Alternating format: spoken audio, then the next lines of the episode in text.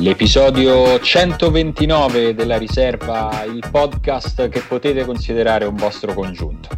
Diciamo proprio senza problemi. Se dovete fare un'autocertificazione, dite sto andando dai miei amici della riserva. Ciao Dani, ciao Ema. Ciao. Ciao. Come andiamo? Vai Ema, vedi che a te se ti parlo sopra, questa è la nuova gag della, della riserva per, perché parli Emanuele dobbiamo fare un silenzio di 33 secondi. No, va, va, molto, va, molto, bene perché ho montato il tavolo finalmente, il tavolo del salone. Ah, quindi... È, era, è stato l'oggetto che ha sofferto di più questa quarantena perché quando me l'hanno mandato non mi hanno mandato le viti. E questa è stata ah. un'epopea, forse l'epopea più appassionante che ho vissuto in questa quarantena, trovare queste viti da ferramenta, alla fine abbiamo fatto un trick pazzesco con un ferramenta molto bravo. Avete presente come sono i ferramenta, no? Che tu entri e, e, lui la prima cosa che pensa di te è che sei un coglione. Sì, sì. Sei ina- inadeguato sì. alla vita. Diciamo che molto spesso hanno ragione anche. Sì, hanno, hanno ragione quasi sempre. Eh, poi quando ci sto io hanno ragione anche più del resto delle volte. No, no, io pure, uguale però questo insomma mi ha fatto questo piacere anche se in teoria è un servizio che ha fatto però me l'ha fatto passare come un piacere cioè di vendermi un, un supportino per le viti adesso ho un tavolo in salone sembra una cosa noiosissima da fuori però per me è la cosa che mi ha svoltato ma te l'ha no, detto ti ha, detto, ti ha dato delle indicazioni per il montaggio con un tono annoiato? Ma guarda là se fai con una brugola ma il montaggio a lui non gliene fregava metti due minuti ci metti guarda. Non gliene fregava proprio niente del montaggio. La questione era che queste viti non esistevano quindi lui poteva vendermi le, del, dei bulloni dello stesso diametro però più lunghi. Quindi io gli ho chiesto se si potevano tagliare se lui poteva tagliarmeli.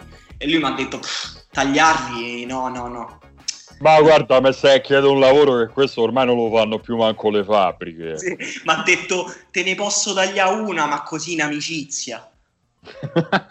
Bello in amicizia. È così, è così. Eh, partiamo sempre proprio da una condizione di svantaggio con tutti questi operatori del settore del fare. Eh, lo metterei in questa grande famiglia.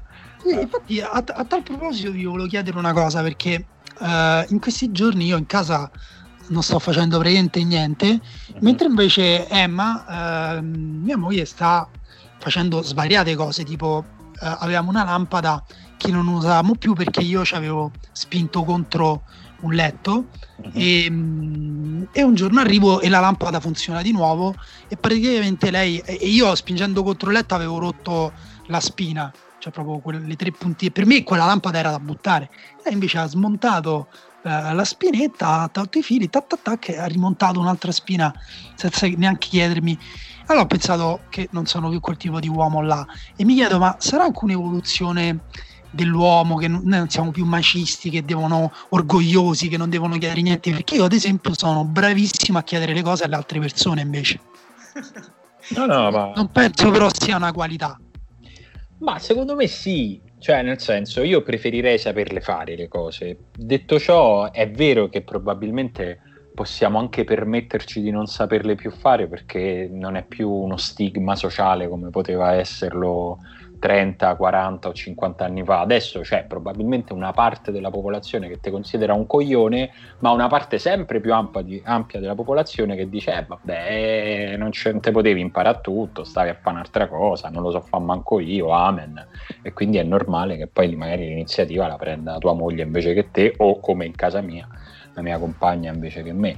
Eh, allora, io ho un esempio ancora più estremo perché quando ci siamo trasferiti qui e abbiamo ordinato il divano, siamo due uomini in casa e per montarlo, un divano normalissimo di Ikea che ci vuole niente a montarlo, comunque abbiamo chiamato la mia fidanzata, è venuta Ma... lei, ha fatto tutto lei. Un Kivik? E, no, non mi ricordo come si chiama. Vabbè, quelli a L di Ikea che hanno praticamente tutti. Abbiamo ah. tutti lo stesso salone. Sì, sì, esatto. esatto. Eh, io penso che del mio Kivik mi sto per avventurare ad aggiustare una molla, perché l'altro giorno sentivo proprio... Adesso lo devo mettere sotto sopra e vedere che è successo. Ma lo cambierei pure, ma non mi va. Non è, prima ancora che non mi va di insomma, affrontare la spesa del divano, comunque non è indifferente, non mi va di far uscire questo divano da casa, farne entrare cioè un accollo che mi, mi, toglie proprio la voglia di stare seduto. Piuttosto mi guardo la TV. Ma infatti, ma infatti, secondo me, questa è la ragione di fondo per cui ci sono anche meno morti. Perché comunque quando devi uccidere le persone, poi devi disfarti del corpo, a volte lo devi tagliare, devi pulire, devi avere gli attrezzi per tagliarlo. Ma guarda, e... qua te lo posso tagliare questo, ma mi rimane tutta la testa smussata, non faccio un bel lavoro, sinceramente non ti faccio un bel lavoro, guarda. Tra l'altro eh, io sto guardando i Soprano e eh, la loro abilità di sbarazzarsi dei corpi è divent- cioè man mano che vai avanti nelle stagioni diventa un'arte sempre più rarefatta, è pazzesco come riescano a far scomparire i corpi, è una serie che mi ha insegnato soprattutto questo. Sono sempre sì, più skillati. Cioè che mi ha insegnato che l'omicidio alla fine è un reato da niente e che è molto difficile per le guardie perseguire. Sì, eh, a, a, parte che non ti voglio spoilerare niente, ma c'è uno che mandano bevuto dopo un po', però... Ah no, scusa, quella era The Wire. Uh, sì, in realtà nelle serie TV tipo Game of Thrones, vi ricordate all'inizio per spostarsi, era tipo, eh no, per andare da là, dal punto A al punto B, devi passare in mezzo al punto X, Y, Z, dove ci stanno gli elfi che scureggiano con le fiamme e lì ci stanno i nani con la magia che ti trasformano in un rospo e eh no devi fare tutto il giro e poi lì devi attraversare e poi alla fine invece col teletrasporto alla fine hanno aperto la tangenziale sono finiti i lavori dopo sette stagioni esatto evidentemente c'era un ponte che gli era crollato a inizio serie gliel'hanno ricostruito nel frattempo esatto. eh, a, a George R.R. Martin esatto stati più veloci Chissà come passa la quarantena Marti. Vabbè, forse è uguale alla... alla sì. cioè, nel senso, non, mi sa che non è cambiata tantissimo la sua vita. Mi sa che Martin c'ha davvero qualche persona legata a, ai termosifoni, quindi insomma c'ha di che occuparsi. esatto, esatto. Senti, eh, è ora di... È eh, ora di, di, di guagliare. Sì, sì, è ora di ricominciare a parlare un po' di calcio, non lo facciamo da un po' di puntate, avevamo detto quando ci sarà qualcosa da dire lo diremo, non è che ci sia diciamo del calcio da raccontare quello ancora. no no ma che guarda Simone io eh, sai che stavo schiando un libro l'ho finito compratelo e uh-huh. uscirà tra un po' mi aggiornate su qualsiasi cosa che è successa perché io non so niente. Allora eh, è facile. Mm, è iniziata la fase 2 in Italia eh, assomiglia molto alla fase 1 nel senso che anche questa si basa sostanzialmente sul sulla disponibilità delle persone a diciamo, avere buon senso. Quindi no, non è cambiato moltissimo. È solo che adesso si può avere buon senso anche andando a casa di nonna o di zia. Tutto lì. Eh, per il resto, per quanto riguarda il campionato di calcio in Italia, ehm, la situazione è ferma, nel senso che si era individuata nella prossima settimana la data nella quale potevano in teoria ripartire gli allenamenti in forma individuale ma all'interno dei centri sportivi e invece è arrivata una grande frenata. E in generale c'è come l'impressione, ditemi se sbaglio, anzi dimmelo tu Ema perché forse hai seguito un po' di più di Daniele, come l'impressione che il ministro Spadafora e l'intero sistema del calcio italiano si stiano un po' sul cazzo a vicenda. Beh, beh direi, direi proprio di sì, addirittura adesso Spadafora ha dovuto rispondere alle accuse di ehm, seguire una logica persecutoria nei confronti del calcio di Serie A, eh, che mi sembra un po' forzata come interpretazione, però allo stesso tempo è vero che non lo so, questa cosa per esempio di, del divieto dei centri di, di allenarsi dei giocatori in un centro sportivo mi sembra una misura che non ha tanto a che fare in realtà col buon senso, ma mi sembra una decisione politica effettivamente, una decisione politica che può essere anche motivata eh, perché effettivamente magari, come ha detto anche Spadafora, il protocollo medico che è stato presentato dalle squadre di Serie A non era convincente e quindi lui si è riservato pure la decisione di mettere un po' uno stop. Però è, è vero che, eh, come hai accennato tu, mi sembra proprio che ci sia una decisione politica di ampio respiro a rallentare. Eh sì, a me, a me sembra, sembra quella e in alcuni... Eh, Spadafora confonde un po' i piani del discorso, nel senso che eh, possono esserci ed è lecito che ci siano dei dubbi sul protocollo avanzato dalla Federcalcio che comunque è stato stilato da una serie di medici dello sport, non, non è che è stato improvvisato, però il Ministero ha assolutamente il diritto di dire che questo protocollo secondo, secondo noi va ancora ragionato un po'. Uh, le cose sulle quali io fatico a trovare il buonsenso è dire a, non lo so, uh, Geco che può andare a correre da lunedì 4 maggio al laghetto dell'Eur, ma non può correre un, nel prato là, dentro Trigoria. Mm, cioè, no, non ci ve- come hai detto tu, non ci vedo esclusivamente motivazioni eh, logiche dietro questa cosa, perché per, es- ecco, per fare questo esempio la logica non c'è. Mm, tu puoi andare... No, no.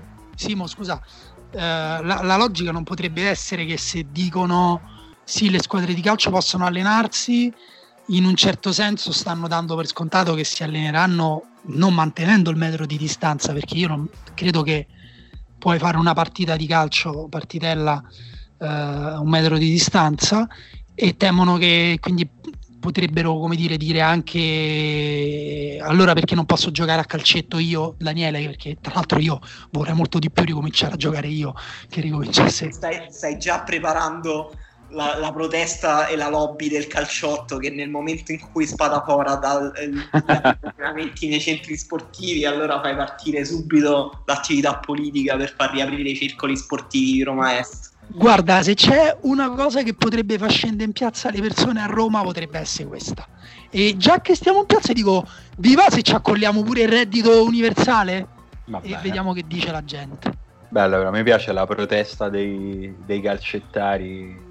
Questi signori che ci vogliono levare l'ultimo passatempo sano di una gioventù che ormai non ci avete lasciato niente e, ehm, scusate, oggi mi ha presa così. Eh, oggi grandissima, grandissima giornata per le imitazioni per i fan delle imitazioni di Simone, di cui io sono il capo del fan club.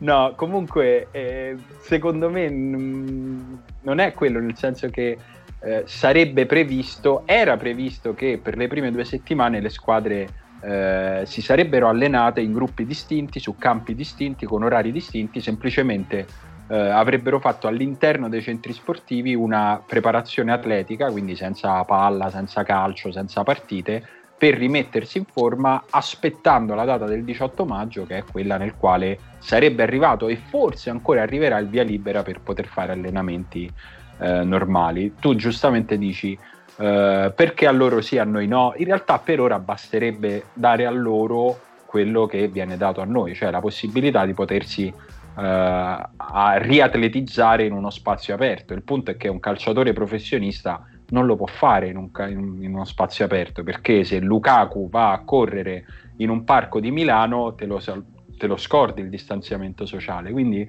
su questo io vedo un po' di mancanza di buonsenso. Ecco. Mi sem- c'è qualcosa che non, non, mi torna nel criterio con il Però... quale viene presa questa decisione, sinceramente. Però quanto sarebbe bello se tu vai a correre e a un certo punto ti trovi vicino Geco. Ma è bellissimo, figurati, è, è, sarebbe bello per tutto in ogni città, però se, se, se, l'indirizzo prevalente è quello di continuare giustamente il distanziamento sociale, forse non è, non è proprio... Però Posso chiedervi una cosa perché mi hanno girato un, un articolo te- qualche giorno fa in cui, però magari è una fake news, se è diventata una fake news nel frattempo chiedo scusa, ma sono sicuro che Simone che ha fatto il liceo alla NASA me la correggerà.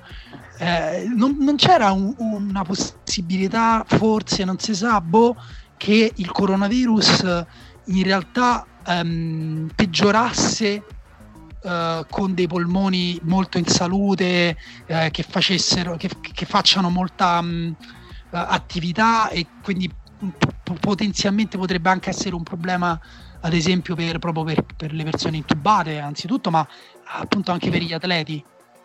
Mm, io questa cosa non, uh, non, l'ho sentita non mi risulta e soprattutto non l'ho mai sentita nominata in, nei moltissimi articoli che leggo per lavoro per forza ogni giorno su questi temi quindi non Però non viene, non, viene, non viene, da una chat quella con le foto di, che ne so, tutte le, tutte mm, le first lady di, tutto il po- di, di tutta Europa e poi la foto del poso del grande fratello là, ma come ricordo di Rocco Casal, no, come, come, si chiama il capo dell'Italia? Eh, Casalino. Casalino. Eh. Si chiama così. Si chiama, si chiama così.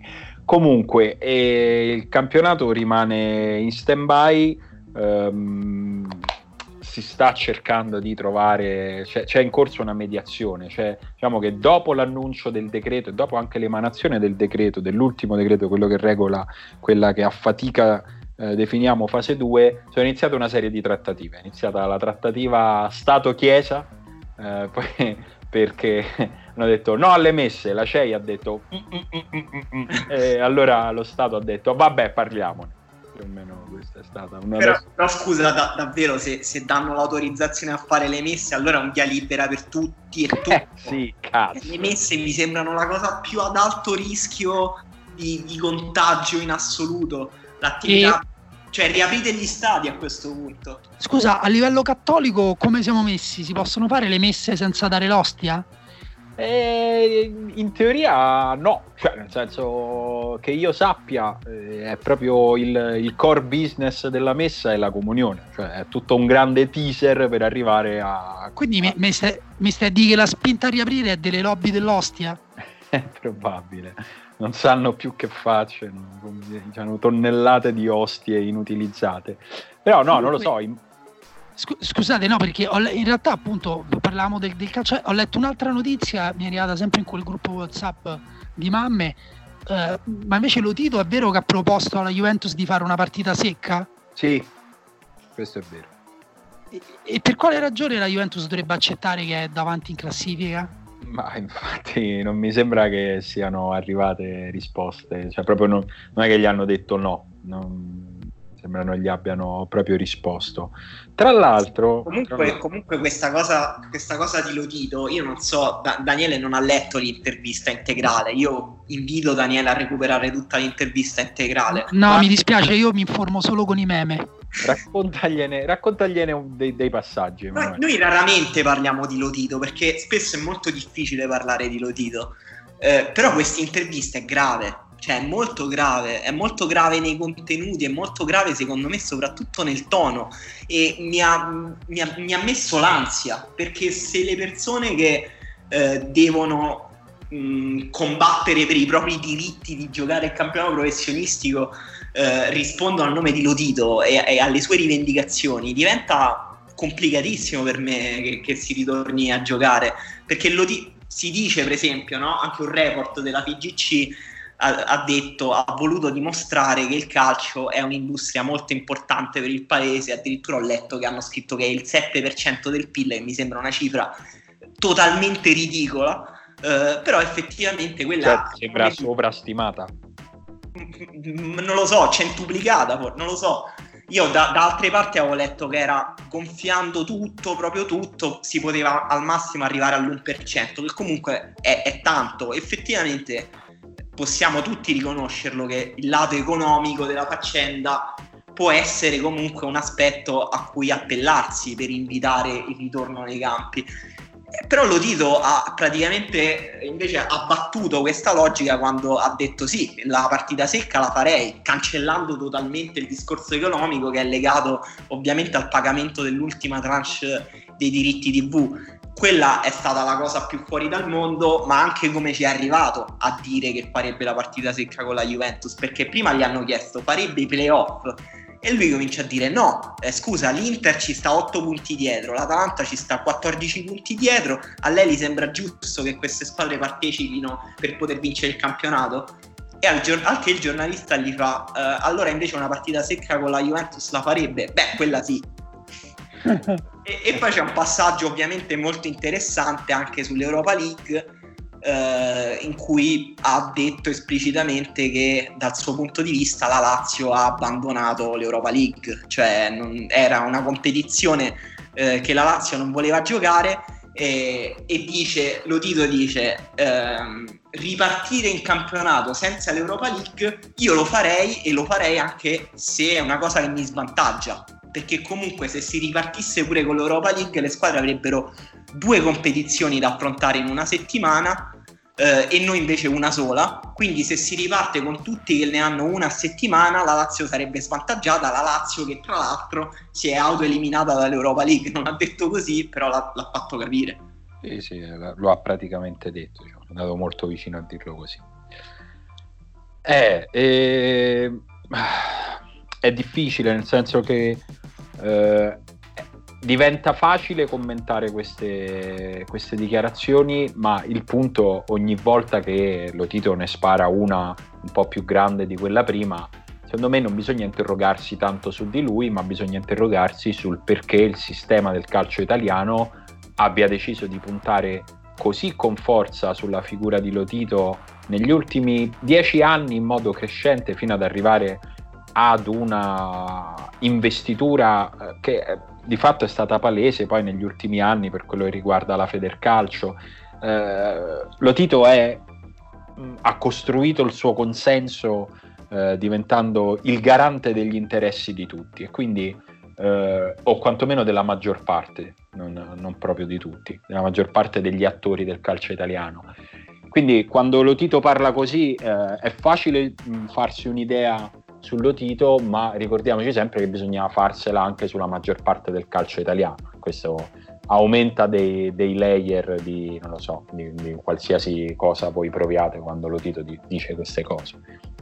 Eh, sì, ma poi andrebbe a va inserito anche nel sovra layer de, de, de, appunto di tutto il resto, no? perché mi pare che um, la figura che, si, che stanno facendo un po' tutti sparando opinioni a caso, mh, cambiando continuamente idea.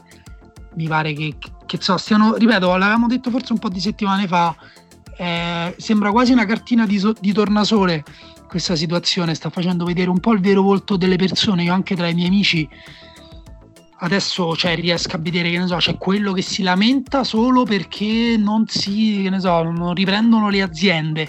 E allora capito, capisco tutto il sostrato eh, ideologico, teorico che lui c'ha dietro e che magari prima non mi sfuggiva, cioè posto che ne so, ci stanno um, una cosa di cui si sta parlando in questo periodo anche la, eh, come dire, la forza aumentata, no? il potere aumentato della polizia, che prima non è che ti poteva dire dove, chiedere dove stai andando mentre mm. cammini per strada e che in alcuni casi è stato anche abusato. In Francia c'è in Francia c'è un, um, dire, un, discorso molto attuale sulla violenza della polizia in periferia, c'è un video uscito pochi giorni fa di, di, di, di, razzismo esplicito che hanno dovuto prendere posizioni anche delle autorità francesi sempre dicendo queste sono eccezioni, noi indaghiamo, invece in Francia sono già al punto no, fermi, il razzismo è strutturale alla, alla polizia perché ne, ne, negli ultimi anni avete nascosto e insabbiato troppe cose e eh, se tu oggi provi a parlare di queste cose, anche qui vengono fuori subito, immediatamente quelli che, che, che, che no, non puoi, non puoi, neanche mettere in discussione neanche un secondo la polizia. E eh, ok, allora ciao, a te ti saluto per dire, no? Quindi uno eh, è un periodo in cui stiamo vedendo la vera faccia di tantissime persone, tra cui anche appunto le persone che da una parte ci governano e dall'altra che governano le nostre squadre, perché poi il discorso che fa Emanuele è grave quello che fa, quello che dice lo Tito, non solo perché dietro ci stanno i tuoi interessi, i tuoi calcoli, eccetera, ma pure perché non ci stanno gli interessi e i calcoli dei tifosi della Lazio. Perché mo al di là di tutto, ma se io fossi un tifoso della Lazio, ma io mi incazzerei se il mio presidente mi dicesse l'Europa League è una, una coppa da, che noi non abbiamo voluto fare. Ma che sei matto? Ma io, tu le devi fare tutte, le devi fare tutte col veleno. Eh sì, è un po'... Boh, sì è un po' strano, però mi, mi rendo conto che eh, è, è, difficile essere un tifoso della Lazio perché non puoi non essere strafelice di quanto sia forte la tua squadra in questo momento, diciamo, quest'anno, e quindi in qualche modo non puoi non riconoscere il merito all'Otito di averla messa su questa squadra, perché poi sì, c'è lui, c'è Tare, ma insomma è evidente che eh, ha, ha, ha dei meriti l'Otito, è anche piuttosto evidenti, no? no? Non è la prima volta però che la Lazio va bene da, da, quando c'è l'Otito e secondo me ormai i tifosi razziali diciamo eh, al limite ci sono quelli che lo contestavano anche e lo contestano anche quando le cose vanno bene, però secondo me sanno fare le distinzioni tra le scelte tecniche diciamo e, e di gestione anche della squadra perché poi anche a livello tecnico secondo me poi alcune cose su cui magari nelle modalità è rigido, no? tipo la, la, la, gestione dei giocatori che li tiene anche a costo di, di mobbizzarli e magari eh, lì non, non, si può e non mi sta bene, però in realtà l'idea di tenere di non vendere, di, di, di, far crescere il più possibile il valore dei giocatori, che magari per lui appunto è un'idea economica, però anche a livello tecnico e calcistico sta portando dei frutti, ha portato dei frutti anche prima, quindi io penso che loro sappiano distinguere le cose. Quindi vabbè, lo scudetto della riserva lo diamo alla Lazio? Ma no, ma che, ma che, che conclusione è? Mo? Ma che lo diamo noi sto scudetto, decidiamo, lo diamo alla Lazio? Ma no, ma lo diamo alla Roma, una squadra che si è distinta durante tutta l'emergenza coronavirus per grande senso di responsabilità e per questo lo scudetto del coronavirus lo vince la Roma. Basta, mo la Lazio, c'entra la Lazio. No, comunque eh, eh, ci sono dei rumors nel mondo del calcio indiscrezioni, insomma questo, questo, racconto che piace a noi, no? questo, di queste fonti mai verificate, di questi amici degli amici, amici dei procuratori, procuratori degli amici. E pare che i senatori della Juve abbiano detto questo campionato noi non lo vogliamo finire, non ci interessa ricominciare a giocare, eh, regolatevi di conseguenza. Che diciamo mh, non lo sappiamo ovviamente se è vero, però potrebbe in parte far capire per quale motivo la Juve continui ad essere abbastanza latitante nel dibattito pubblico su cosa fare. Eh, non, non, c'è stata una voce netta da parte della Juve su, eh, cioè, su, sull'ipotesi di terminare o no questa stagione sostanzialmente.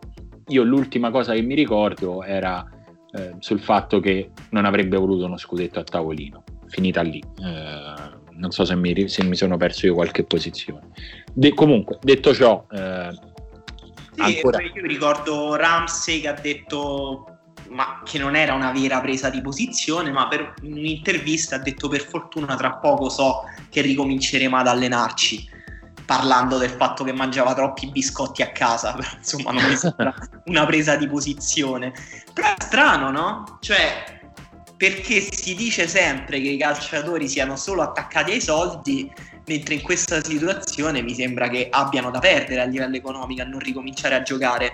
Quindi, eh, no, se... i, i gioca- quelli, quelli, della Juve hanno già rinunciato agli stipendi, pure quelli della Roma tre mesi, quindi in teoria loro. Mh, però non c'è una differenza tra uh, me- quante mensilità si tolgono se ricomincia o non ricomincia?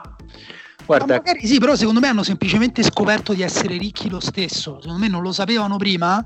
E dopo un po', adesso tipo le mogli hanno detto: Ma perché non donate qualcosa? Perché non, tipo che ne so, mi immagino Giorgina Rodriguez che va da Cristiano Ronaldo e gli dice: Cristiano, però non pensi che sia una brutta figura se voi vi attaccate a sti soldi in questo periodo? E Cristiano dice: Oh, ma a me mi servono i soldi, ma che sei matta? C'ho mio fratello col museo, mia madre. E lei, Giorgina, fa: Guarda, Cristiano, questo è il tuo conto in banca, ci si accede anche online.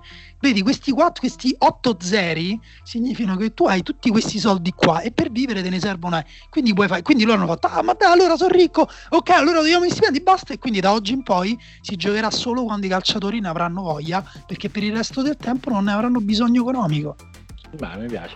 Comunque la Juve ha, dal punto di vista economico, ai giocatori, da quanto, da quanto ho capito io, ai giocatori non cambierebbe niente, nel senso che eh, la Rosa e lo staff della Juve hanno rinunciato a quattro mensilità, marzo, aprile, maggio e giugno, eh, e due mensilità e mezzo saranno spalmate sul contratto dell'anno prossimo, questo in ogni caso, quindi eh, è una cosa che ha permesso di risparmiare, di avere un grande impatto sul bilancio di quest'anno, quasi 100 milioni in meno, eh, in uscita per, per la Juve, ma che c'è già un accordo con la squadra per restituirne un po' più della metà sui contratti del, dell'anno prossimo. Questo perché la Juve eh, aveva, come tutte le squadre, bisogno sì di eh, contrarre un po' le spese, ma aveva mh, prima ancora che un bisogno economico, probabilmente un bisogno finanziario, cioè era un bisogno che doveva figurare a bilancio in un modo più netto di quanto poi non fosse un bisogno proprio legato ai soldi. Non so se mi sono spiegato. Sì, eh, sì, sì, ti sei spiegato, anche se credo che eh, non, non, valga per tutte le società questa no situazione. no questo è l'accordo della Juve. Poi altre società si sono mosse in modo diverso già quello della Roma è un po', è un po diverso e, eh, altre squadre ancora non l'hanno raggiunto eh, per, esempio, per esempio Lotito ha detto a me mi converrebbe che finisse il campionato risparmio 4 mensilità esatto ma infatti posso, posso dire una cosa eh, seria secondo me il problema di, di, di, di, questa situazione di come la stanno gestendo è la discrezionalità cioè eh, si, non, non dovrebbero non dovrebbero poter decidere loro cosa togliere, quanto togliere, a chi togliere. E mm, non sono, tra virgolette, neanche soldi loro. Nel senso, eh, mm, di quei soldi c'è una parte effettivamente di tasse che va allo Stato. Io non so giuridicamente anche come stanno facendo questo tipo di cose qua, ma in generale non dico che non sono per appunto per perché lo Stato decida pure se devi scendere dal letto col piede destro o col piede sinistro, ma penso che in uh, imprese che hanno dietro così tanti soldi e, e, che muovono anche così tanti soldi, non sarà il 7%, sarà l'1%, sarà quello che ti pare, però in ogni caso non, non puoi neanche dare il messaggio al paese, perché allora se se il segnale è allora io faccio come mi pare, io mi alleno qui, tu ti alleni là, eh, noi riprendiamo a giocare, eh, cambiamo completamente il formato che avevamo prima, in corsa, sì, lo cambiamo in corsa, voi eh, tifosi attaccatevi, diamo la coppa a chi lo diciamo noi in questo modo, eh, poi allora non ci possiamo neanche lamentare se l'azienda dal detali dice ai suoi dipendenti no, tu vieni a lavorare, eh, stai a tre metri da quello, mangi alla mensa in comune con quello, cioè per me ci vorrebbero anche su questa cosa qua delle regole uguali per tutti, quindi per me che il calcio non riprenda finché non si possa dire, ed è la, l'ultima cosa che potranno dire fondamentalmente, sì ok potete tornare a toccarvi, per me, cioè, cioè, per me qualsiasi cosa ci sarà sarà un po' finta, fondamentalmente rischierà semplicemente di allontanare ancora di più il calcio a livello di business o a livello di, di sport da, da, da, dalle nostre vite fondamentalmente. E poi eh, questa è pure per me la ragione per cui poi la gente gliene frega un po' di meno del calcio. Sì, io ho una posizione un po' più sfumata, sinceramente, nel senso che ehm, secondo me eh, il calcio deve pensare, deve continuare a pensare a come ripartire per continuare a esistere. Nel senso qua si parla di un discorso di sopravvivenza di un sistema che è un sistema basato su basi probabilmente fallate perché è un, sistema basato sul debito, il calcio, è ok, ed è per quello che andrà così in sofferenza appena si fermeranno gli ingranaggi, anzi è già successo sostanzialmente. Ehm, detto ciò è giusto che il calcio non sia la caricatura del calcio e che si possa fare solo se c'è contatto, ma è anche vero che il tempo è poco, quindi eh, secondo me sarebbe stato eh, sensato permettere intanto di uh, mettersi in condizione di essere pronti a quel momento, al momento nel quale una serie di comitati scientifici ti possa dire ok, potete fare degli sport di contatto. Se poi quel momento non arriva, amen. Cioè, qua non è che al calcio va, concesso, uh, va concessa una licenza rispetto al resto del paese. E il punto è che il calcio, così come il cinema, così come eh, il, lo spettacolo, il turismo sono settori che sono sull'orlo di esplodere dal punto di vista finanziario e sono, e sono settori che muovono tantissimo. La stima che io so per averla un po' studiata in questi giorni è che il calcio da solo ha un impatto di circa il 2% sul PIL italiano. Sono circa 5 miliardi, dei quali uno di tasse e contributi, cioè il calcio muove 4 miliardi e circa il 20% in più è un miliardo che va dritto nelle casse dello Stato. Più c'è tutto l'indotto e lì dipende da come si conta e va dai 5 ai 10 miliardi. Quindi ehm, secondo me è, è giusto fare valutazioni complesse eh, anche in un momento nel quale probabilmente se chiedi alla maggior parte delle persone ti interessa che ricominci il campionato, ti dice boh, ni, no.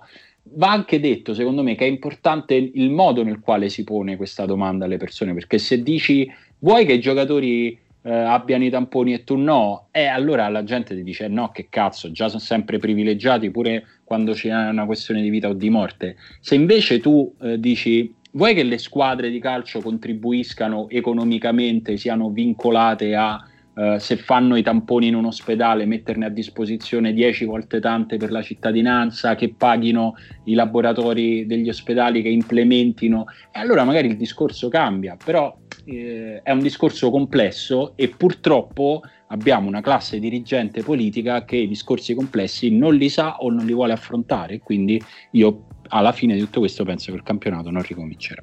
No, posso dirvi un'altra cosa, secondo me, perché un pochino sia, c'è una disproporzione tra quanto se ne parla del calcio e quanto in realtà poi alla fine pesa anche nelle decisioni politiche. Tu adesso hai detto il 2%.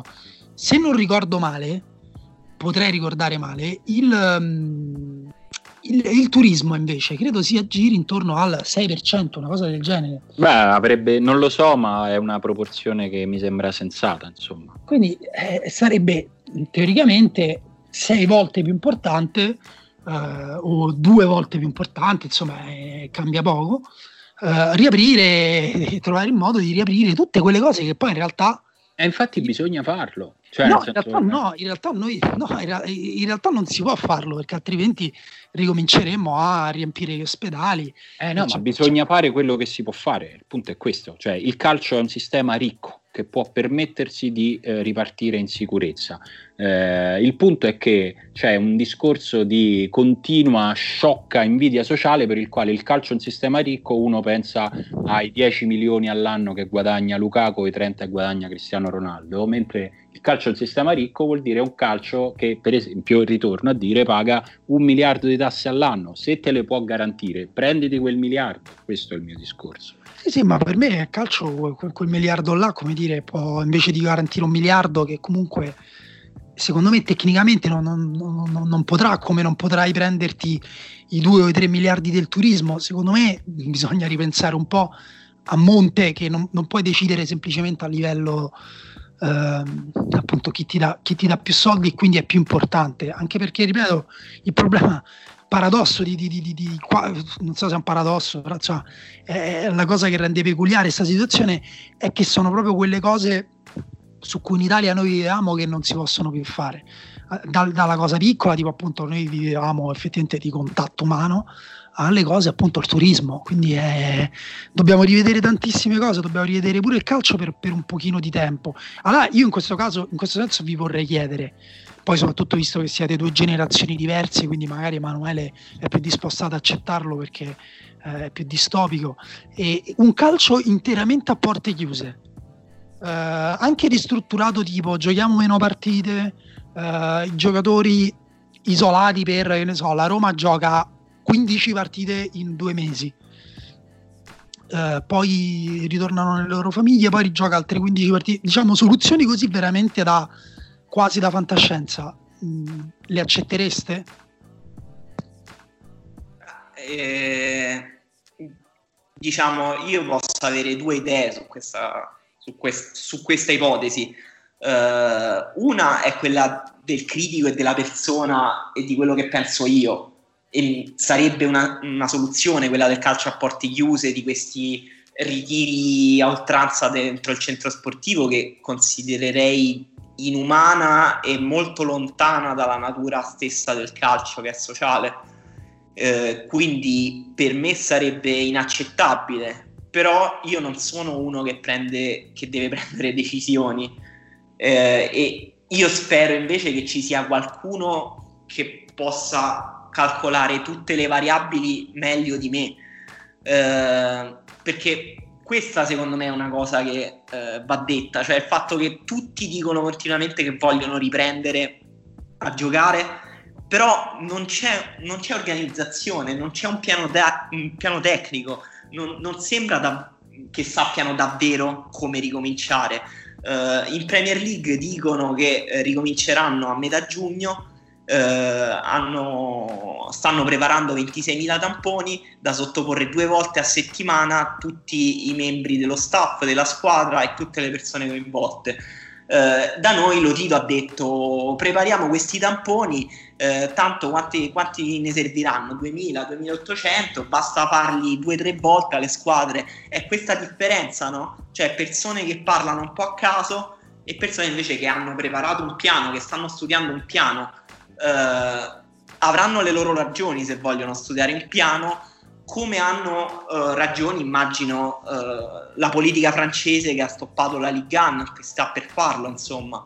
sì, sì, eh, eh, lo ha fatto. Eh, esatto. Eh, poi da, da cioè, io da persona mi sembrerebbe surreale. Cioè, per me sono state abbastanza surreali e tristi le, l'ultima giornata, le ultime due giornate di campionato che abbiamo visto. Non vorrei che si ripetesse la stessa situazione, però ci sono tante variabili da considerare che non devo considerare io, ma chi prende le decisioni. Sì, sì, ma... La cosa che volevo dire su questo è che mi sembra che ci sia una grandissima sproporzione eh, tra quello che devono fare e quanto dicono. Cioè, a me sembra che il piano della comunicazione in questo aspetto di ripresa del calcio sia quello più disturbante poi alla fine. Cioè, il fatto che se ne parli troppo. Cioè, se se ne parlasse di meno e, e loro invece pensassero a fare e a trovare delle soluzioni, penso che avremmo molti meno problemi anche a livello di opinione pubblica. Sì, sì, no, io, io eh, sinceramente sono un po' in imbarazzo su questo, nel senso che eh, non so come dirlo, ma eh, no, eh, non, non, riesco a uscire da questo imbarazzo perché io lavoro per la Roma, voi lo sapete, e quindi eh, però eh, il punto è che non stanno, non, non, so, non, stanno tutti solo dicendo cose campate per aria. Tu dicevi ci, bisogna fare dei piani e i piani ci sono i piani ci sono e bisognerebbe prenderli in considerazione per quello, per quello che sono, però non mi va di, di stare qui a, a, parlare della Roma perché già ne ho parlato abbastanza, quindi eh, andiamo oltre e rispondo alla domanda, alla domanda di Daniele. E, ehm, mh, è brutto il calcio a porte chiuse, è brutto ed è triste. Eh, qua su questo penso che difficilmente si possa trovare una, una condizione, un, una posizione diversa. E, punto, e, e, aggiungo una cosa che volevo precisare rispetto a quello che ho detto prima. Io non lo so se bisogna, se sia giusto o no far ripartire il calcio. Cioè, non sto facendo il. non voglio fare la tirata, ah, ripartiamo a tutti i costi. Dico che mi amareggia vedere che anche sul calcio, così come più o meno su tutto il resto, il problema è una politica che decide di non decidere e che continua a spostare un po' più in là il momento nel quale dovrà prendere una decisione e è avvilente e mi dà fastidio che ogni volta vengano individuati dei capri espiatori. All'inizio, un mese fa, eravamo tutti incazzati con i runner, poi abbiamo capito che non c'entravano niente con il contagio. Questa settimana abbiamo deciso che il capro espiatorio è il calcio di brutti e cattivi coi soldi che ci vogliono infettare tutti. No, io, io, questo sì, ma in realtà appunto ero, sono, sono stato tagliato fuori dalle notizie per, per dei giorni, me l'ero perso, ma su questo hai chiaramente ragione. Tra l'altro io prendo delle posizioni anche perché so che dall'altra parte, come dire, stiamo ragionando e pure te stai ragionando su altre posizioni, ma immagino, credo che il sottotesto di fondo sia quello che ha detto Emanuele, cioè nessuno di noi tre deve prendere delle decisioni, né abbiamo davanti neanche tutte le carte esatto. uh, che, che, si possono giocare, non sappiamo tutto, quindi noi stiamo veramente ragionando tra amici con degli amici che consideriamo gli ascoltatori, però cercando anche di non sparare troppe cazzate, mentre invece come dice Emanuele c'è chi spara delle cazzate eh, e invece dovrebbe magari stare attento. Però ecco, per me mh, è, è, chiaro che noi stiamo, stiamo, ragionando su delle posizioni aperte, sempre e comunque aperte, ed è vera la cosa che dici sul fatto che qui non si, si prendono meno decisioni o comunque sono più vaghe rispetto all'estero io lo vedo con la situazione francese dove hanno fatto praticamente le stesse cose che abbiamo fatto noi. Uh, magari a- alcune cose anche peggiori che a me piacciono anche di meno con dei tempi peggiori però l'ha detto chiaramente, non c'è mai stata ambiguità, alcune domande che noi ci siamo fatti loro non se le sono poste, ma anche proprio per come si formulano, cioè si, si dimostra proprio una società vecchia quella italiana, anche nel modo di parlare, no? Sì, Possono sì. trovare i loro congiunti. E che cazzo vuol dire? Che intendi? Posso, posso cioè avrebbero dovuto dire ok, potete scopare, va bene?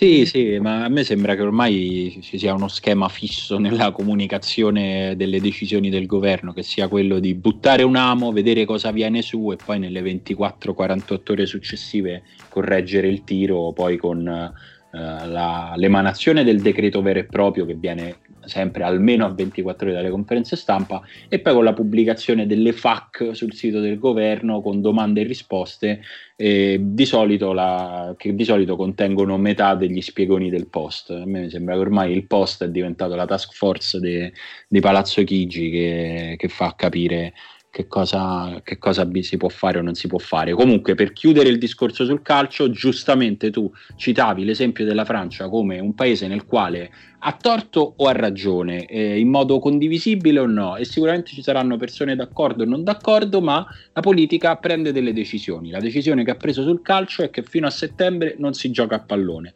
Questo che vuol dire che al 90% questo campionato è finito così, bisognerà capire se verrà assegnato il titolo al Paris Saint Germain oppure no, o c'è ancora un 10% di possibilità che decidano di ricominciare e, f- e, terminare il campionato da settembre a dicembre e poi slittare tutto in avanti i prossimi campionati, questo si capirà, però la politica ha dato una risposta, si è assunta una responsabilità che è quello eh, che viene chiamato a fare chi, si, eh, chi ricopre un ruolo pubblico in tempi così complessi e ha detto noi pensiamo che non ci siano le condizioni sanitarie per tornare a giocare a calcio, neanche a porte chiuse. Punto. Il, il, calcio francese da domani de, può iniziare a ragionare su come e quando ripartire. In Italia questo non ci viene concesso. Sì, sì, esatto. E questa, questo è. Invece in Germania pro, molto probabilmente si ripartirà, si va verso una ripartenza a fine maggio, se non sbaglio. Non so, Ema, se tu eri aggiornato su questo, adesso lo cerco mentre ne parliamo. Però mi sembra che manchi solo un via libera definitivo, cioè il, te- il piano del dibattito sia molto inclinato nel verso diciamo opposto rispetto a quello di cui stiamo parlando adesso per la Francia e per l'Italia. Sì, sì, si parla di metà maggio, fine maggio al più tardi.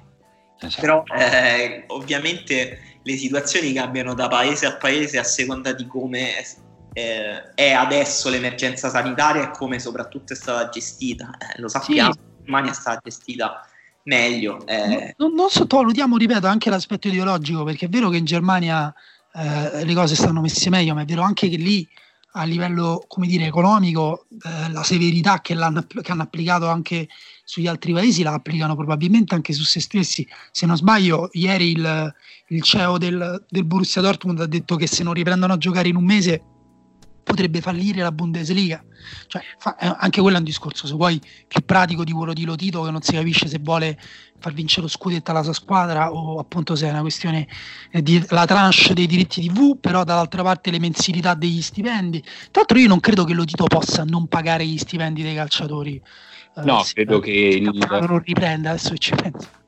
Credo che ogni squadra dovrà in caso trovare degli accordi, caso per caso Invece mi dice, da come l'ha messa Emanuele, ma però magari me, la, me, lo, me, lo, vedo quel video, se è un'intervista me la leggo, ma conoscendolo Tito mi sembra che lui dia un po' per scontato che se non si gioca lui non li paga. Però ah, no, lui probabilmente lo ha detto e lo pensa, però a quanto so io eh, bisogna poi trovare degli accordi. Dipende pure che cosa c'è de, de, nei, nei, contratti, nei contratti dei giocatori della Lazio, eh, questo sinceramente non lo so.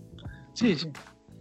E comunque in tutto questo, quindi probabilmente ricominceremo a vedere delle partite di calcio europeo a metà, a metà maggio o a fine maggio perché in Germania si sta valutando e ritenendo che ci siano le condizioni, anche se insomma abbiamo detto anche qui manca, manca una decisione definitiva. Io in tutto questo devo dire che se ci fossero le condizioni per rivedere delle partite di calcio scusa. io sarei contento.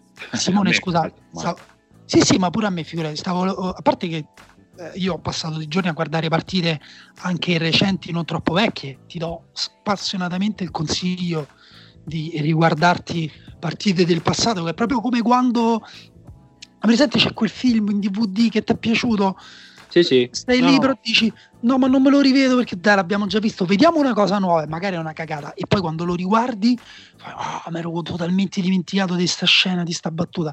Comunque, stavo leggendo che in Bundesliga il protocollo con cui dovrebbero riaprire prevede anche che se un giocatore è positivo, lo si isola, ma si va avanti.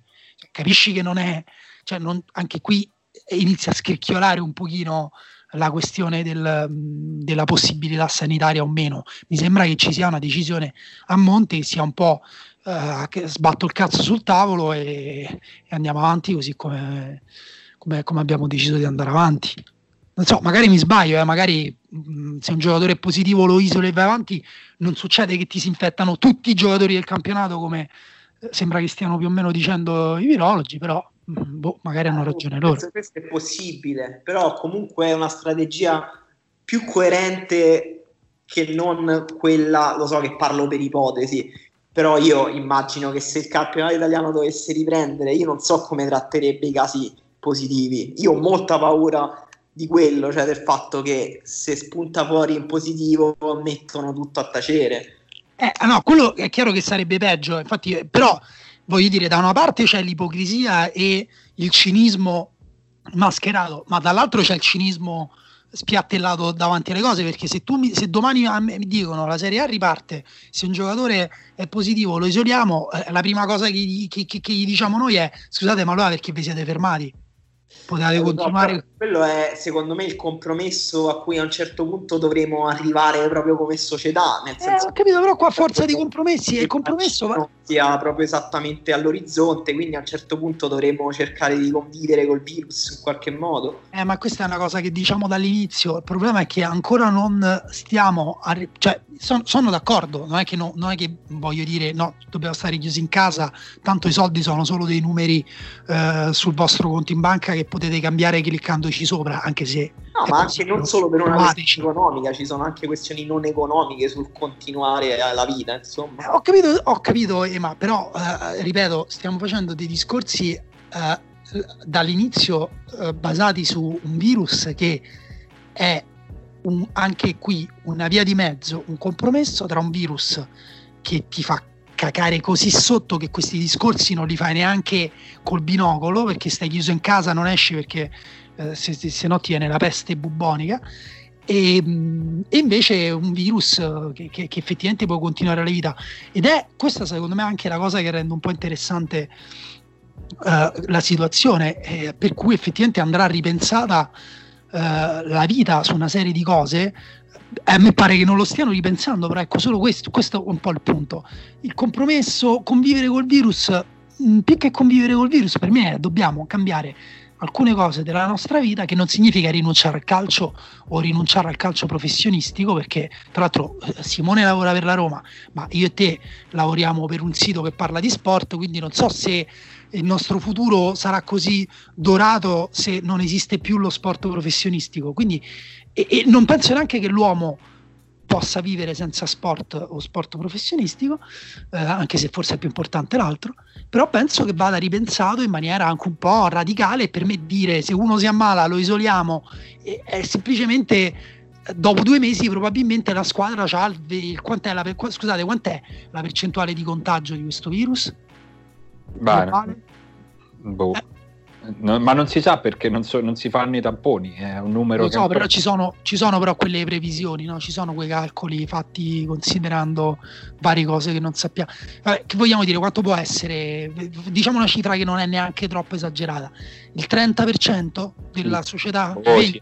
Avrei detto il 20, non lo so. Diciamo il 20, eh, però per secondo te si può arrivare a un punto in cui il 20% dei calciatori e quindi il 20% dei calciatori della Roma, il 20% dei calciatori della Juve eh, sono malati eh, quando va bene a casa, quando va male in terapia intensina, quando va malissimo qualcuno ci lascia le penne e allora che fa, arriviamo a un altro compromesso, ok le squadre possono avere il 20% uh, della rosa in più, anzi no, perché su quel 20% devi togliere l'altro 20% che si ammala. Secondo me sei un po' partito per la tangente, Dani, perché eh, il, che il calcio riparta è sottoposto all'approvazione di un protocollo che viene sottoscritto da medici. Quindi questa roba qua è già molto molto molto avanti, nel senso che il calcio riparte se diventa un sistema chiuso nel quale sono tutti sottoposti a tamponi con controlli a tappeto. Se poi nonostante questo ci sarà un uh, ci dovesse essere un contagiato, probabilmente si fermerà tutto. Questo è... Eh, no, no, oh, ah, no, sì, ma aspetta, questo però è diverso. Cioè, il protocollo della Bundesliga è se c'è un contagiato, continuiamo. E quello, infatti, è proprio per me, per quello sono partito per la tangente, c'hai ragione e mi scuso, ma perché ehm, è un infrangimento del protocollo medico. Eh, cioè però il punto è che probabilmente all'interno del, in questo, in questo, caso del calcio, anche se adesso mentre ne parlo poi mi rendo conto che oggi tre persone diverse che conosco che lavorano in tre posti diversi hanno detto eh, la settimana prossima il mio capo ci fa fare tutti i test sierologici, quindi noi adesso stiamo parlando del calcio, ma questo è il modo nel quale ripartiranno le imprese, grosso modo, e quello che volevo dire è che ehm, tu hai una capacità di screening, avresti una capacità di screening e speriamo avrai per tutti una capacità di screening che fino adesso non hai avuto e quindi probabilmente è quello che ti permetterà di dire ok, una persona sta male, la isoliamo, facciamo subito il test a tutti gli altri, gli altri stanno bene, ok, possiamo andare avanti. Se, se sono ammalati gli altri, ok, ci dobbiamo fermare. No, no, questo figurati Simo, per me questo a livello di, di una società può effettivamente permetterti di convivere eh, so, almeno di, di, pensare inizialmente di poter convivere e vedere che succede. E, il punto è che ho, ho, anche delle difficoltà a immaginare che tu puoi avere questa efficacia sul mondo del calcio, che sarebbe comunque di per sé una piccola vittoria, e eh, però poi invece le, loro, le persone a loro vicine e loro stessi vivono in un mondo in cui questo tipo di screening non esiste e quindi in realtà... Eh no, no, ma su questo siamo d'accordo, cioè, questo secondo me ritorniamo al punto di partenza, il calcio può permettersi di fare questa cosa solo se dà un contributo decisivo per far avere questa cosa anche nel tessuto sociale nel quale è immerso. Se si chiude in una bolla e dice noi ci facciamo i test e di quello che succede fuori dalle mura del centro sportivo, sti cazzi, e il calcio non andrà da nessuna parte e a quel punto davvero rischia di diventare una cosa odiata anche dai tifosi che amavano di più il calcio. Ed è per quello però che in realtà il calcio ci sta pensando e ci sta provando a fare questa cosa, però per ora sta ricevendo una porta in faccia da, da un ministro che evidentemente in questo momento ha tracciato una linea che è più politica che pragmatica, secondo me. Invece in realtà io su questo sono sono io più sfumato di te perché io non sono totalmente contrario a un calcio anche isolato per chiaramente stiamo parlando di un periodo perché eh, spero che a un certo punto questo virus eh, avremo trovato delle soluzioni oppure abbia fatto il suo corso naturale può essere tra anni, eh, però anche se mi dici guarda per dieci anni si gioca a porte chiuse, eh, campionati che durano eh, quattro mesi e poi mh, oppure che ne so, microcampionati regionali, non lo so, anche soluzioni, ripeto, per me cioè a me comunque cioè, a me piace vedere lo sport proprio in azione anche eh, su uno schermo. Quindi poi sto parlando veramente troppo sta puntata, quindi, e, e, tra l'altro Emanuele non può parlare, magari Emanuele nel frattempo ha parlato e non si è sentito perché abbiamo questo piccolo problema tecnico, quindi sono anche curioso di sapere che ne pensa Emanuele. No, no, vabbè, ma io, io la mia l'ho detta abbastanza, comunque secondo me siamo tutti abbastanza d'accordo con diverse sfumature. E secondo me credo che tutti siamo d'accordo sul fatto che... Eh, tutto passa da quanto puoi essere organizzato e controllare questa cosa e cercare di non mettere a repentaglio la salute di nessuno. Cioè, tutto, è sempre banale, però è sempre quello. È... Ah, è, è, banale perché in questo, caso, in questo caso è giusto, però sì, io adesso mi, sono, mi accaloro così sul calcio, ma diciamo in generale per me questa settimana è stata la settimana nella quale detto brutalmente, ho un po' mollato questo governo, nel senso che fino, fino adesso ho fatto anche cercato anche co- con gli amici ne, in tutte le discussioni, ho cercato di essere sempre quello che diceva sì, però devi considerare che e invece all'ennesimo giro nel quale mi sembra che vengano rimandate una serie di decisioni, una serie di programmazione, una serie di attenzioni nella comunicazione di questo governo vengono completamente ignorate le famiglie con i disabili, per dirne una. Insomma, sono una serie di lacune, di omissioni e di mancanza di, prese, di, di presa di responsabilità. I bambini in generale, anche i bambini, I bambini in generale. Eh, inizia, inizia a essere sinceramente intollerabile. Eh, per una settimana c'è stata una comunicazione eh, fittissima sull'app, l'app Immuni che sarebbe stata eh, nostra, lo strumento per ripartire tutti quanti insieme. Dopodiché quest'app è praticamente sparita dalla comunicazione istituzionale se non per bocca del ministro Di Maio che ne ha parlato sbagliando completamente eh, tutta la comunicazione su, su come funziona quell'app. Quindi sinceramente continueremo ad essere cittadini responsabili perché ne va della nostra salute e perché alla fine ci siamo dimostrati tali, però, però insomma inizia a venire un pochino meno la fiducia. Ecco, per quanto... Sì, anche, anche, anche, sulla scuola, cioè non se ne sta più parlando di, di come affrontare la situazione della scuola, mentre Uh, in Francia uh, ho letto che prevedono di ricominciare le lezioni dal 18 maggio. Poi non lo so, anche qui io ripeto, non è che io ho una soluzione, ovvio questo, però bisogna ripeterlo. Il punto è eh, che non sembrano averle neanche loro e non si sta parlando di orizzonti, di prospettive, di piani.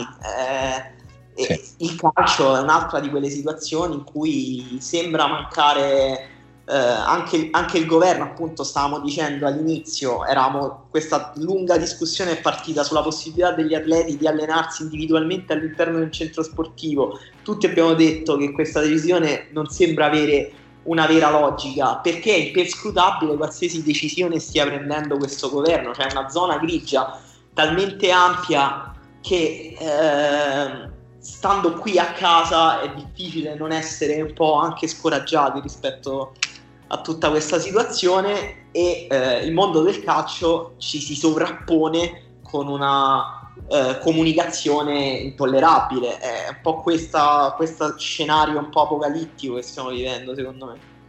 Sì, un po' sì. E a proposito di comunicazioni ambigue, eh, evidentemente la parola della settimana è congiunti e poi quelle subito dopo sono affetti stabili, che sono stati, diciamo, è stata la precisazione, se si può definire tale noi tre possiamo abbracciarci in mezzo alla strada perché... Noi, noi, assolutamente possiamo vederci, se mi fermano le guardie tiro fuori il telefono, apro uh, il, il, lettore di, di, di, podcast e gli dico guarda quante puntate ho fatto queste persone, siamo arrivati quasi a 130 ti sembra che possono non essere presenze, affetti stabili nella mia vita? Fammi il cazzo del favore, fammi passare. Ecco. Esatto. E questo vale anche per tutti gli ascoltatori che possano provare di aver sentito almeno il 70% delle nostre puntate. Esatto. Possono abbracciarci. Esatto, possono sicuramente venire, venire a trovarci. E, e niente, ve l'abbiamo chiesto vi abbiamo chiesto qual è il primo affetto stabile che andrete a trovare. Fra l'altro, insomma, con, devo dire, un grande ritorno di Emanuele al ponte di comando delle GIF. Questa è pazzesca, non riesco no. a non ti era piaciuta la mia? La mia era carina. No, la tua mi era piaciuta come espressione artistica di un individuo, però Emanuele lo fa di lavoro. Cioè, questo si vede proprio la differenza fra l'amatore e il professionista. O, Io... o, tra, o tra, l'artista e l'artigiano, però, scusa. Ah, anche, anche questo. Devo, devo, dire che questa me l'hanno suggerita, eh. questa me l'hanno mandata. Eh, però bravi. Eh, cioè, Vabbè, ma la, la... catena produttiva attorno a queste GIF. Vabbè, ma il valore, il valore di, un, di, un, professionista sta anche nella sua rete di relazioni. Bello, voglio, lo sai, questa cosa della rete, della rete produttiva intorno alle GIF mi ha fatto pensare a un documentario Netflix che faranno fra vent'anni sulla tua figura, su tutti i fiancheggiatori. Emanuele Arturo is the gift maker. Esatto, penso che nel, nel, corso del tempo iniziano ad arrivargli sul suo PayPal, che a quanto pare è di dominio pubblico, iniziano ad arrivargli sempre più soldi. Chiara Ferragni e Fedez donano 100.000 euro a Emanuele Arturo per scovare la GIF eh, divertente sugli animali che ancora non ha scovato.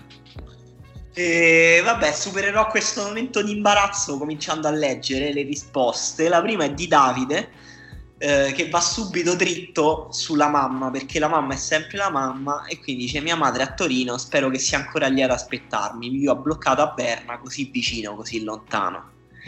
Eh, Emiliano già intenerito oltre una soglia di tenerezza tollerabile. Sì.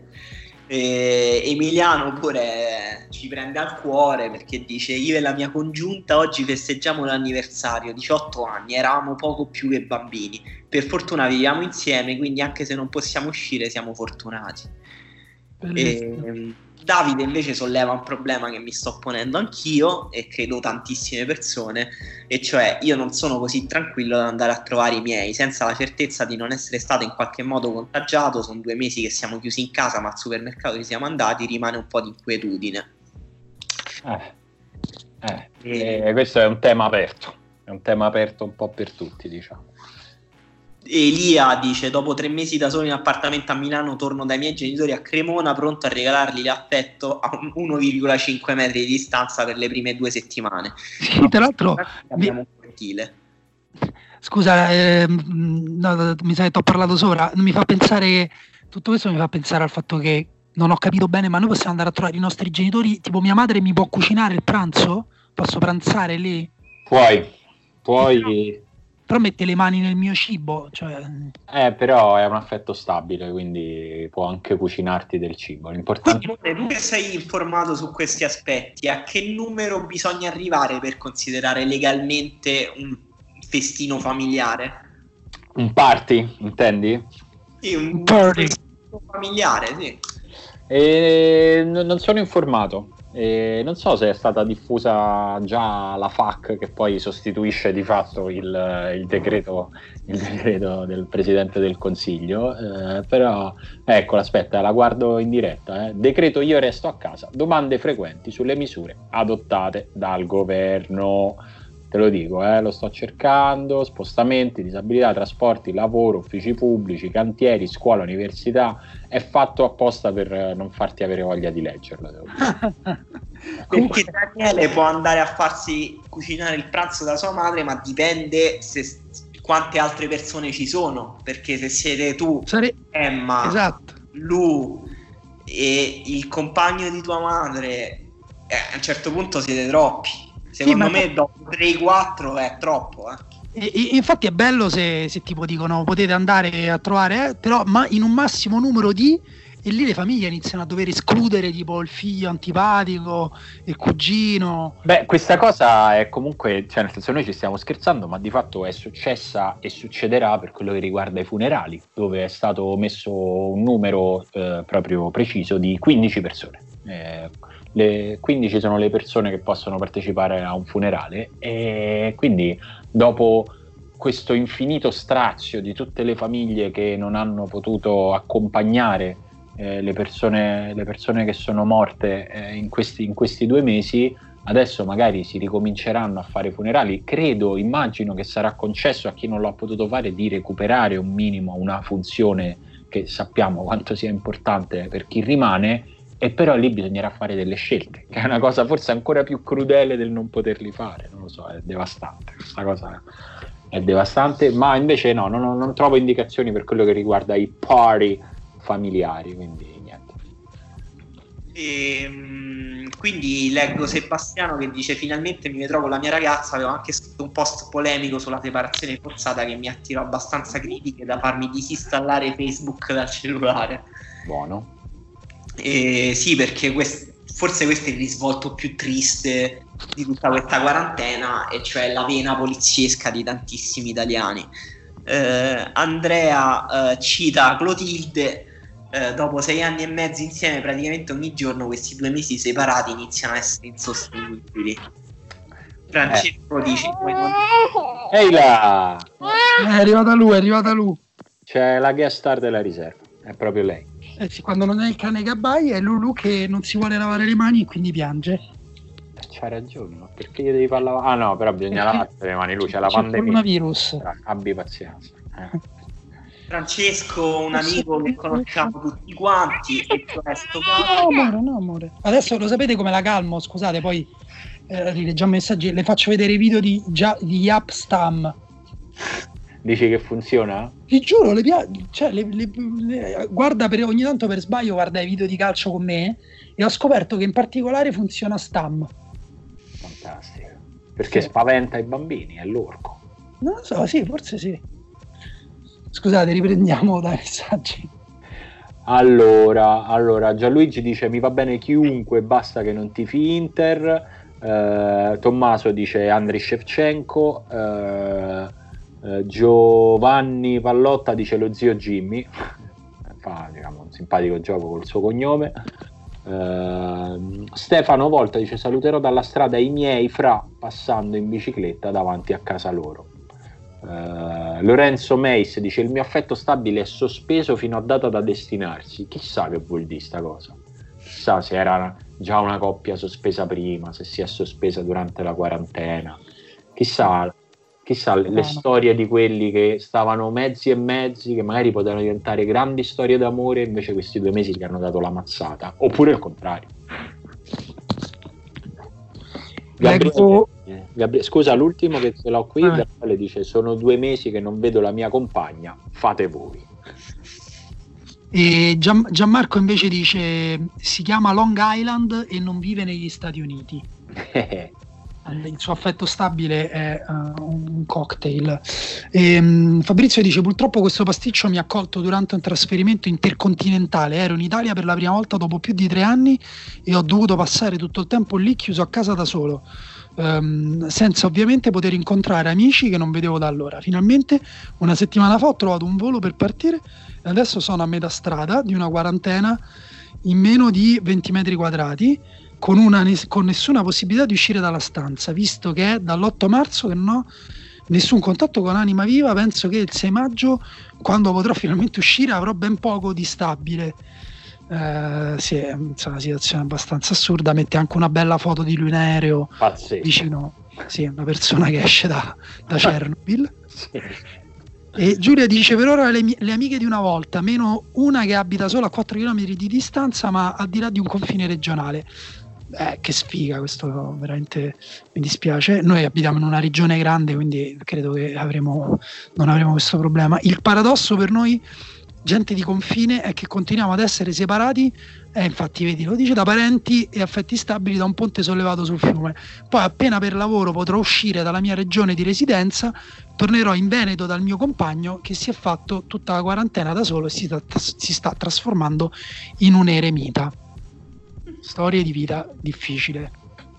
Vita molto difficile. Io direi che ci, ci siamo più o meno, no? Possiamo sicuramente ci siamo persi qualche cosa, sicuramente ci perdiamo qualche cosa che ci chiedete anche nei, nei messaggi durante la settimana perché, perché ce, ce, ne scrivete tanti e siamo contenti di questo, però insomma non, non pensate che siamo maleducati o che non abbiamo voglia di, di rispondervi, è che succede, succede che le cose saltino. Insomma soprattutto ce li leggiamo tutti.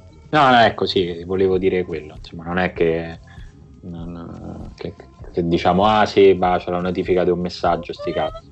Li leggiamo sempre tutti. E, Scusa, mi è finito il video su Stam, lo devo rimettere. Eh no, mettilo, mettilo, è, è giusto.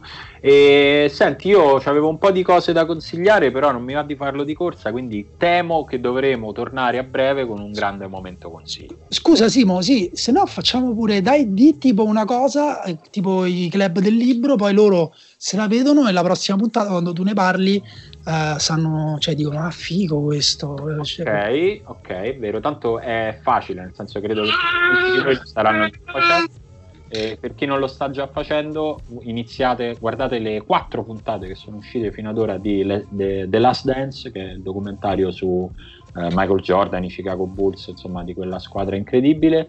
E ve lo dice uno che il basket non lo segue, cioè, non, proprio non, non è la mia cosa il basket, ma è del tutto irrilevante ai fini della fruizione di questa storia di sport e molto altro. È una storia incredibile, incredibile, raccontata, yeah. raccontata e costruita in un modo impeccabile. Figo, molto figo. E va bene, gli siamo arrivati ai saluti. Io direi che io e Emanuele, se ho capito bene, anche Emanuele non l'ha ancora visto della Dance, quindi magari da quella prossima puntata lo recuperiamo Bravo. pure noi e ne, e ne, parliamo. Fantastico, alla prossima. Ciao. Ciao. Ciao.